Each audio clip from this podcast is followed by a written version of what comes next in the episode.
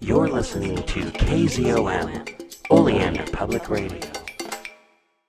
Recording by Douglas Taylor, Port Townsend, Washington. Email papadoug05 at gmail.com. Astounding Stories 08, August 1930, by Arthur J. Burks. Chapter 2 The Lord of Space by Victor Rousseau. Part 2 The Commandant Commissar will see you. The door of their prison opened, letting in a shaft of light, and disclosing one of the graybeards, who stood there, pointing at Nat. "The the who?"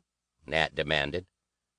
"The Commandant Commissar, Comrade Axelson," snarled the graybeard. Nat knew what that strange jargon meant.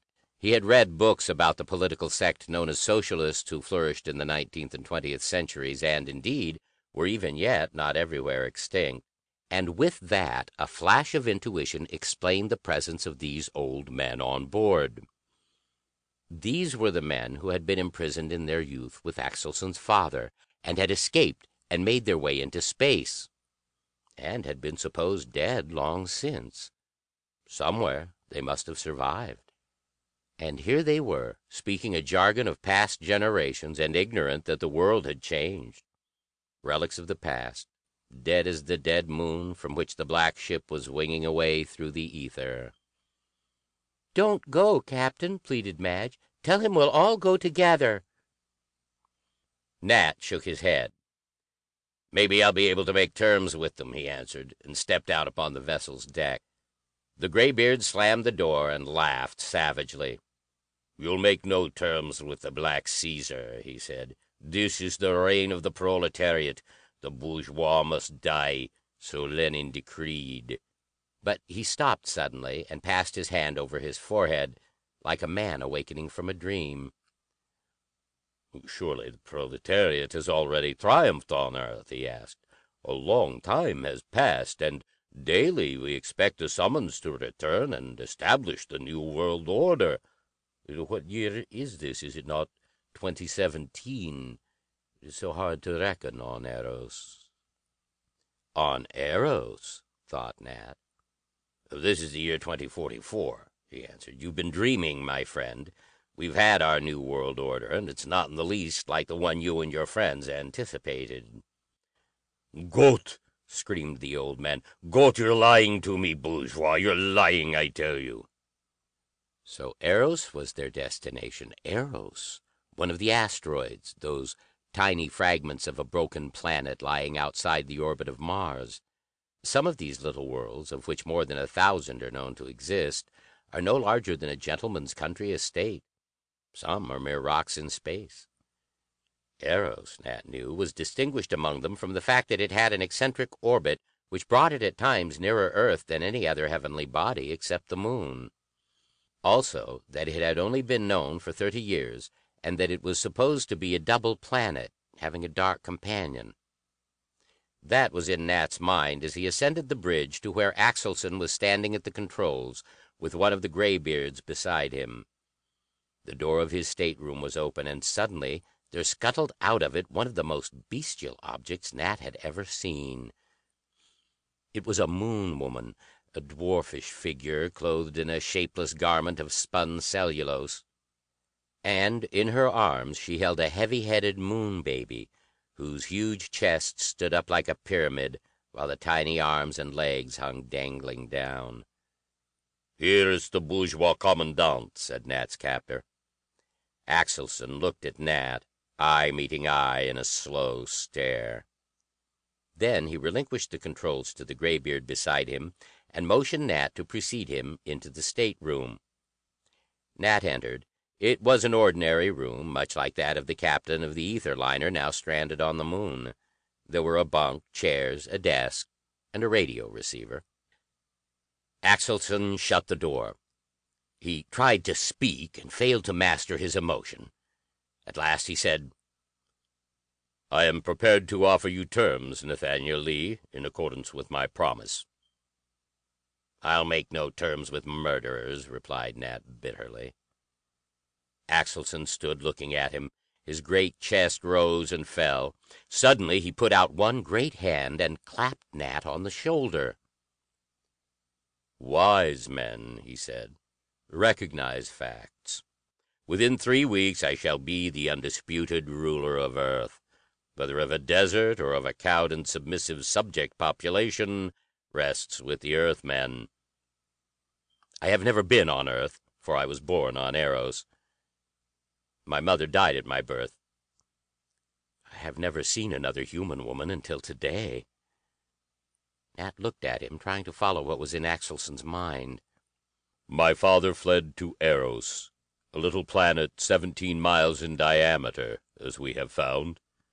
He called it a heavenly paradise. It was his intention to found there a colony of those who were in rebellion against the tyrants of Earth. His followers journeyed to the moon and brought back moon women for wives, but there were no children of these unions. Later there were dissensions and civil war. Three fourths of the colony died in battle with one another. I was a young man.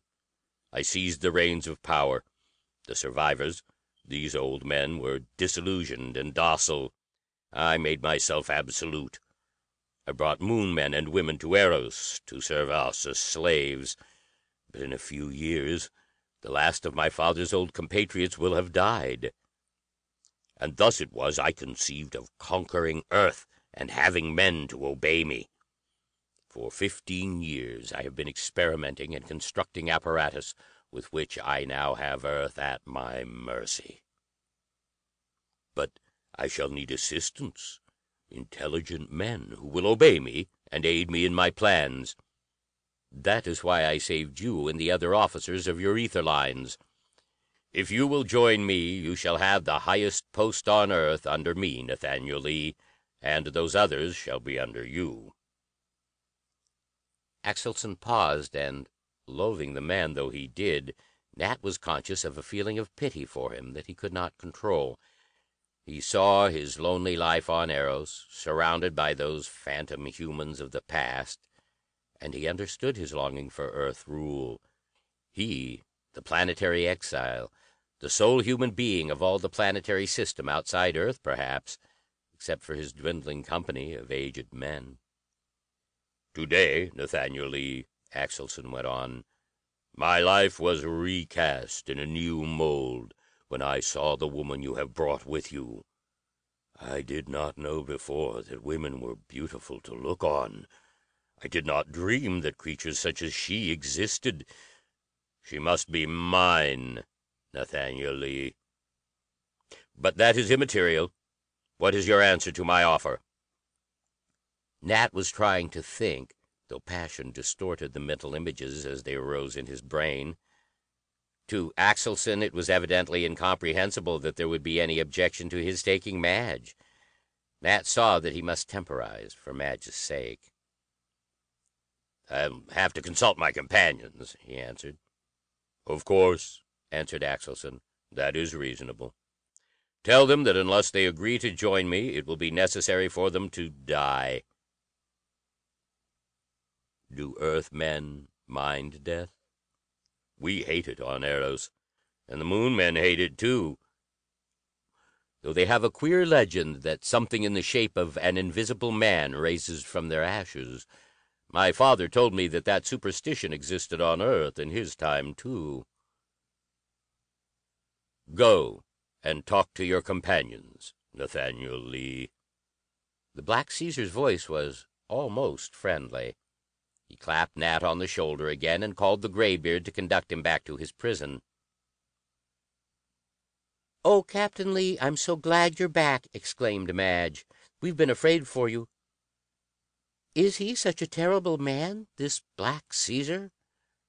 Nat sneered, then grinned malevolently. "Well, he's not exactly the old fashioned idea of a Sunday school teacher," he answered.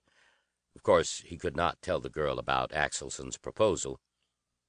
The little group of prisoners stood on the upper deck of the black ship and watched the Moon men scurrying about the landing stage as she hovered to her position. Axelson's father had not erred when he had called the tiny planet Eros a heavenly paradise, for no other term could have described it. They were in an atmosphere so similar to that of Earth that they could breathe with complete freedom, but there seemed to be a lightness and a vigor in their limbs that indicated that the air was supercharged with oxygen or ozone. The presence of this in large amounts was indicated by the intense blueness of the sky, across which fleecy clouds were drifting. And in that sky what looked like three score moons were circling with extraordinary swiftness. From thirty to forty full moons of all sizes, from that of a sun to that of a brilliant planet, and riding black against the blue. The sun, hardly smaller than when seen from Earth, shone in the zenith, and Earth and Mars hung in the east and north respectively, each like a blood red sun.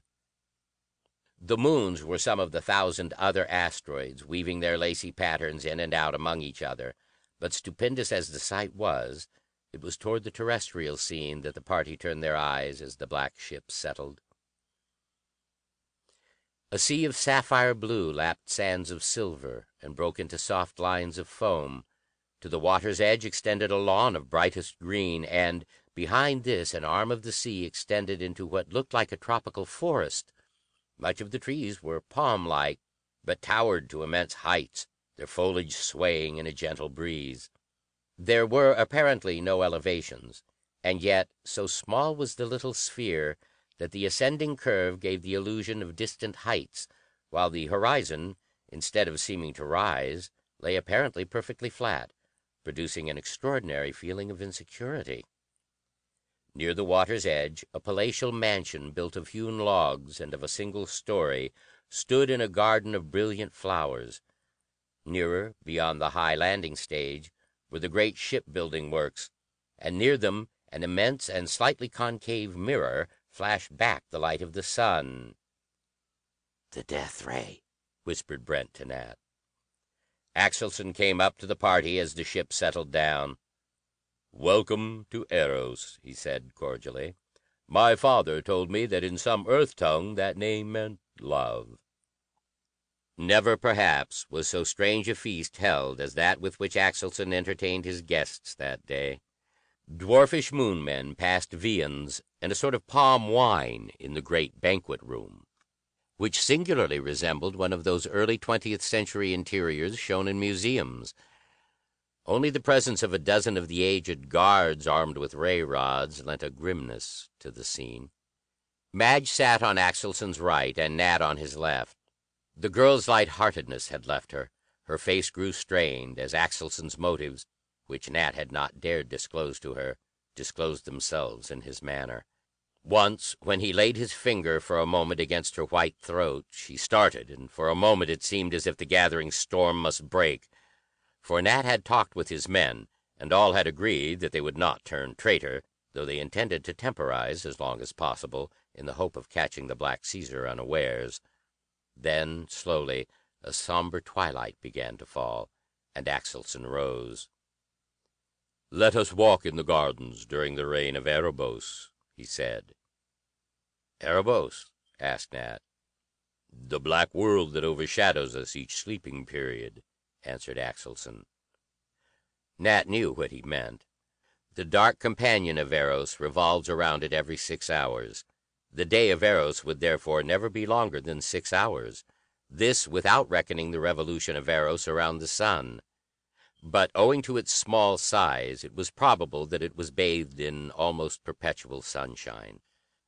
The sweet scent of the flowers, much stronger than of any flowers on earth, filled the air. They walked across the green lawn and entered a jungle path, with bamboos and creeping plants on either side, and huge palm like trees. Behind them stalked the guards with their ray rods. A lake of deepest black disclosed itself. Suddenly Madge uttered a scream and clung to Nat. "Look! Look!" she cried. "It's horrible!"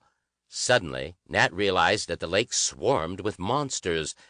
They were of crocodilian form, but twice the size of the largest crocodile, and sprawled over one another in the shallows beside the margin. As the party drew near, an enormous monster began waddling on its clawed feet toward them. A mouth half the length of the creature opened, disclosing a purplish tongue and hideous fangs. Madge screamed again. "Ah, so fear exists on Earth, too?" asked Axelson blandly. "That makes my conquest sure. I suspected it, and yet I was not sure that science had not conquered it. But there is no cause for fear. A magnetic field protects us. See!" For the waddling monster suddenly stopped short, as if brought up sharply by the bars of a cage, and drew back. Axelson turned and wheezed in the Moon language, if the gibbering of the dwarfs could be called speech, and one of the guards answered him. "These primitive dwellers on Eros I have preserved," said Axelson, "as a means of discipline. The Moon animals are afraid of them. I keep a supply of those who have transgressed my laws to feed them. See!" He turned and pointed. Two guards were bringing a gibbering, screeching, struggling Moon man with them. Despite his strength, he seemed incapable of making any resistance, but his whole body quivered, and his hideous face was contorted with agony of terror. At a distance of some fifty feet they turned aside into a little bypath through the jungle, reappearing close beside the lake upon a raised platform. And what happened next happened so swiftly that Nat was unable to do anything to prevent it. The guards disappeared. The Moon man, as if propelled by some invisible force, moved forward jerkily to the lake's edge. Instantly one of the saurians had seized him in his jaws, and another had wrenched half the body away, and the whole fighting, squirming mass vanished in the depths. And from far away came the screeching chant of the Moon men, as if in invocation to some hideous deity. And, moving perceptibly, the huge black orb of Eros's dark satellite crept over the sky, completely covering it. Axelson stepped forward to where Nat stood, supporting Madge in his arms. The girl had fainted with horror at the scene. "Your answer, Nathaniel Lee," he said softly. "I know you have been postponing the decision. Now I will take the girl, and you shall give me your answer. Will you and these men join me, or will you die as the Moon man died?" He spoke wheezily, as if he, like Nat, had a cold. And he put his arm around Madge. Next moment something happened to him that had never happened in his life before. The Black Caesar went down under a well directed blow to the jaw. He leapt to his feet, trembling with fury, and barked a command. Instantly the old guards had hurled themselves forward, and behind them a horde of Moon men came ambling. While the guards covered their prisoners with their ray rods, two Moon men seized each of them, imprisoning them in their unbreakable grasp. Axelson pointed upward. "When the reign of Erebos is past," he said, "you become food for the denizens of the lake, unless you have agreed to serve me." And he raised Madge in his arms, laughing as the girl fought and struggled to resist him. "Madge!" cried Nat, trying to run toward her. So furious were his struggles that for a moment he succeeded in throwing off the Moon men's grasp. Then he was caught again, and, fighting desperately, was borne off by the dwarfs through the shadows. They traversed the border of the lake until a small stone building disclosed itself. Nat and the others were thrust inside into pitch darkness. The door clanged. In vain they hurled themselves against it. It was of wood, but it was as solid as the stone itself and it did not give an inch for all their struggles. "Where is your commandant?" The whisper seemed in the stone hut itself. "Your Nathaniel Lee. I must speak to him. I am the guard who brought him to the Black Caesar on board the ship." "I'm here," said Nat. "Where are you?" "I am in the House of the Ray. I am on guard there. I am speaking into the telephone which runs only to where you are. You can speak anywhere in the hut, and I shall hear you." "Well, what do you want?" asked Nat. "You love the Earth woman. I remember when I was a boy. We used to love. I had forgotten. There was a girl in Stamford. Tell me, is it true that this is the year 2044, and that the proletariat has not yet triumphed? It's true, said Nat. Those dreams are finished. We're proud of the World Federation. Tell me about Madge Dawes, the Earth woman. Is she safe? He has taken her to his house. I do not think she is harmed. He is ill. He is closely guarded. There are rumors afoot. Uh, I do not know.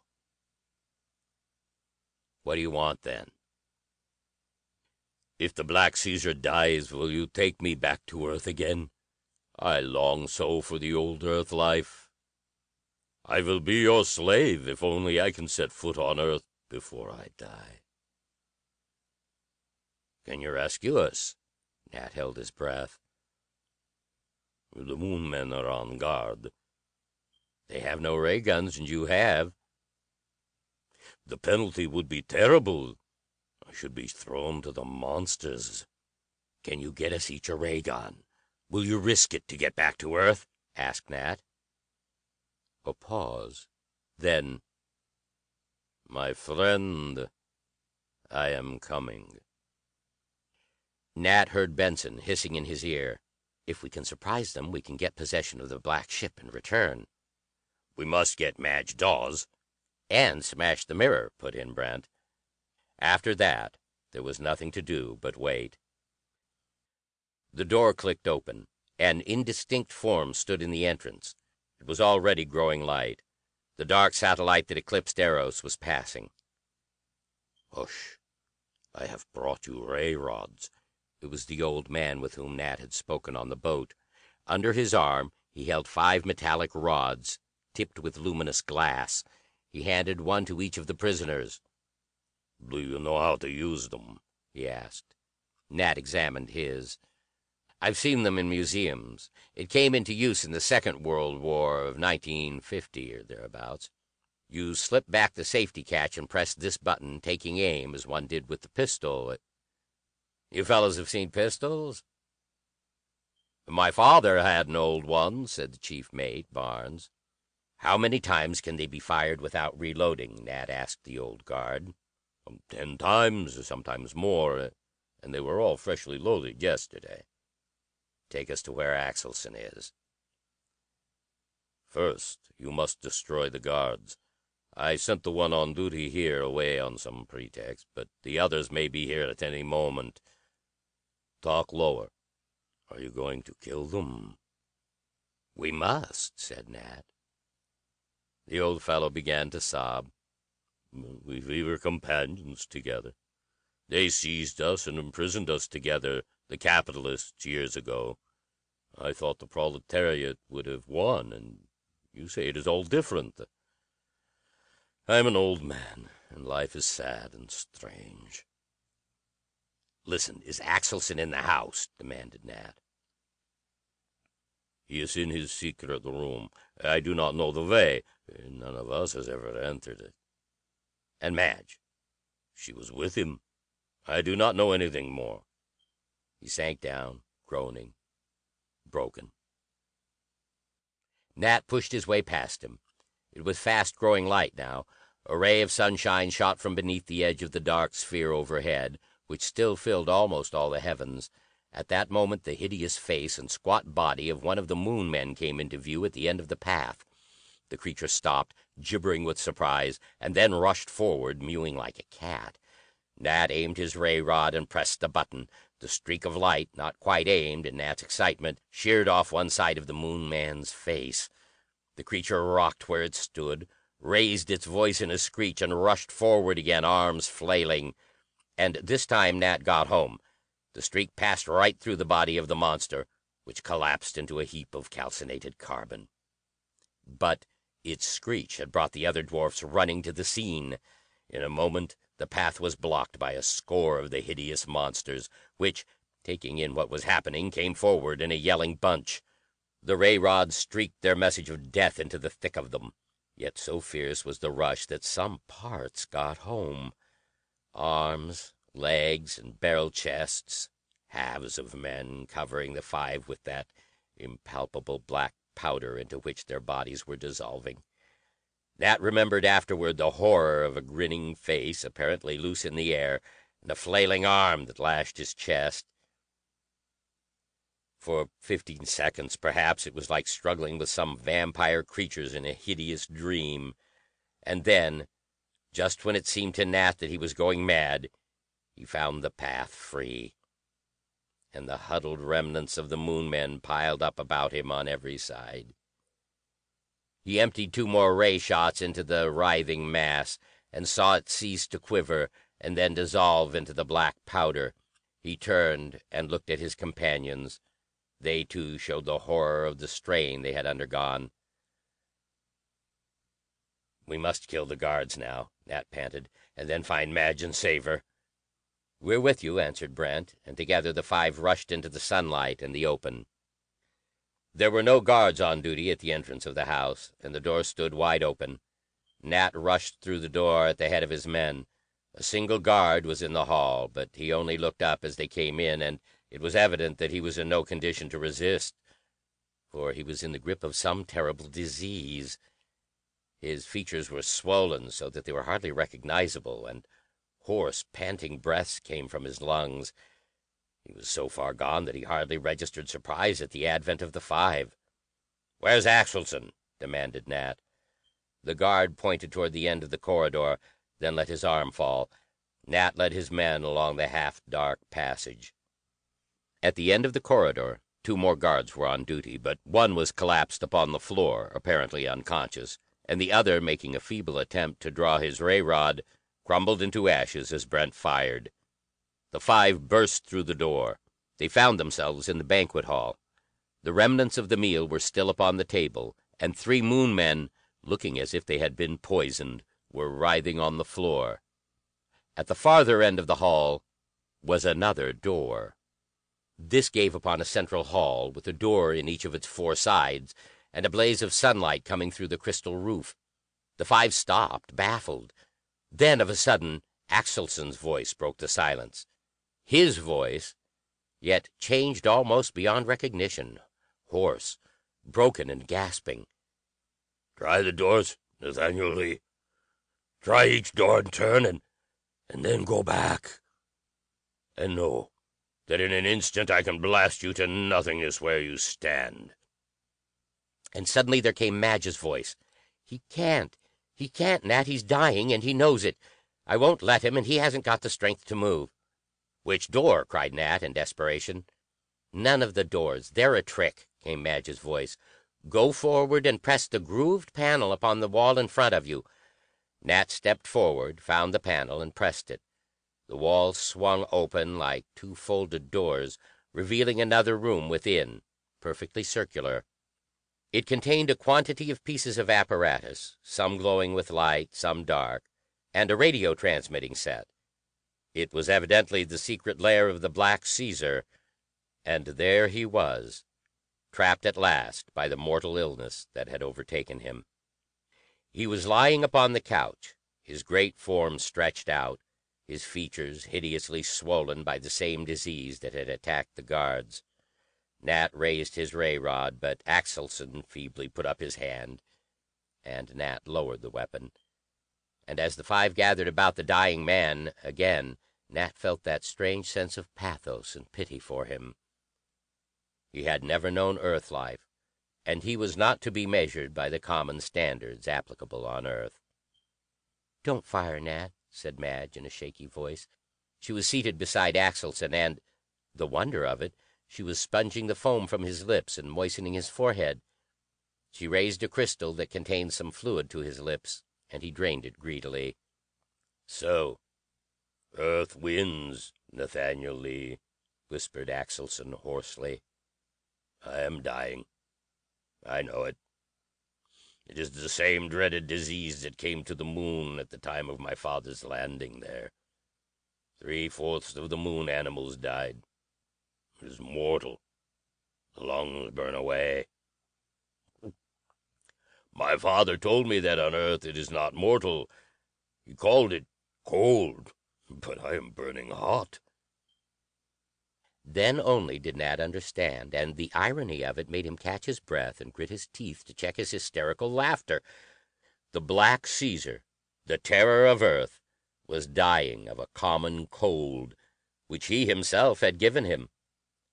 The coryza germ, almost harmless on Earth, among a population habituated to it for countless generations, had assumed the potency of a plague here, where no colds had ever been known, among the Moon men, and even among the guards, after their lifetime in the germless climate of Eros. "I've failed, Nathaniel Lee," came the Black Caesar's voice. "And yet that hardly troubles me. There is something more that I do not understand. She is a creature like ourselves, with will and reason. She is not like the Moon women. She told me that she did not wish to be Queen of the Earth because she did not love me. I do not understand. And so I am glad to go.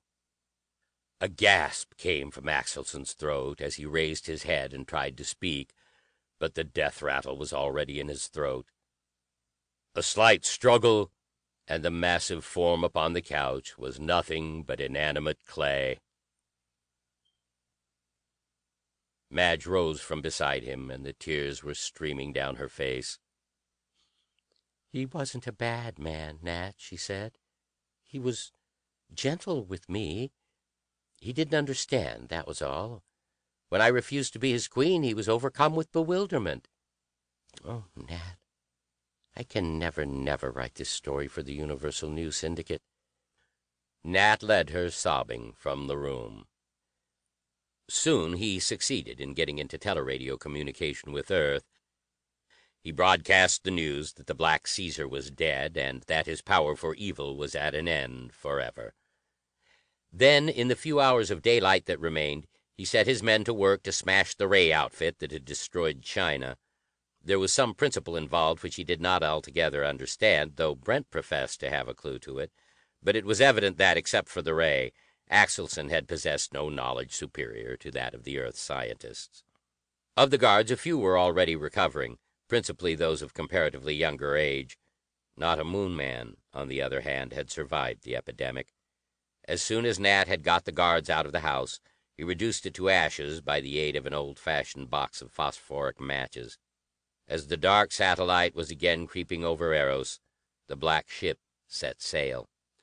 But of the return journey to the moon, where they transferred to their own ship, of their landing at New York, and of the triumphal reception that was accorded them, eh, this is no place to speak. Nat's journey with Madge from the center of the city, in what was the old borough of Westchester, to his home in the suburb of Hartford, was a continual ovation. Crowds lined the air route, and every few miles, so thick was the air traffic, he was forced to hover and address the cheering multitudes. Hartford itself was en fete, and across the main road the city bosses had hung an old fashioned banner, strung from house to house on either side, bearing the legend for World President, Nathaniel Lee. Nat turned to Madge, who was seated beside him silently. "Ever hear of getting married?" he asked. "Of course I've heard of it," replied the girl indignantly. "Do you think I'm as dumb as that, Nat Lee? Why, those old fashioned novels are part of the public school's curriculum." "Pity those days can't come back. You ought to be a world presidentess, you know," said Nat. I was thinking, if we registered as companions, I could take you into the White House. And you'd have a swell time there, taking X-rays on visiting days. Well, answered Madge slowly, I never thought of that. It might be worth trying out. End of The Lord of Space by Victor Rousseau Part 2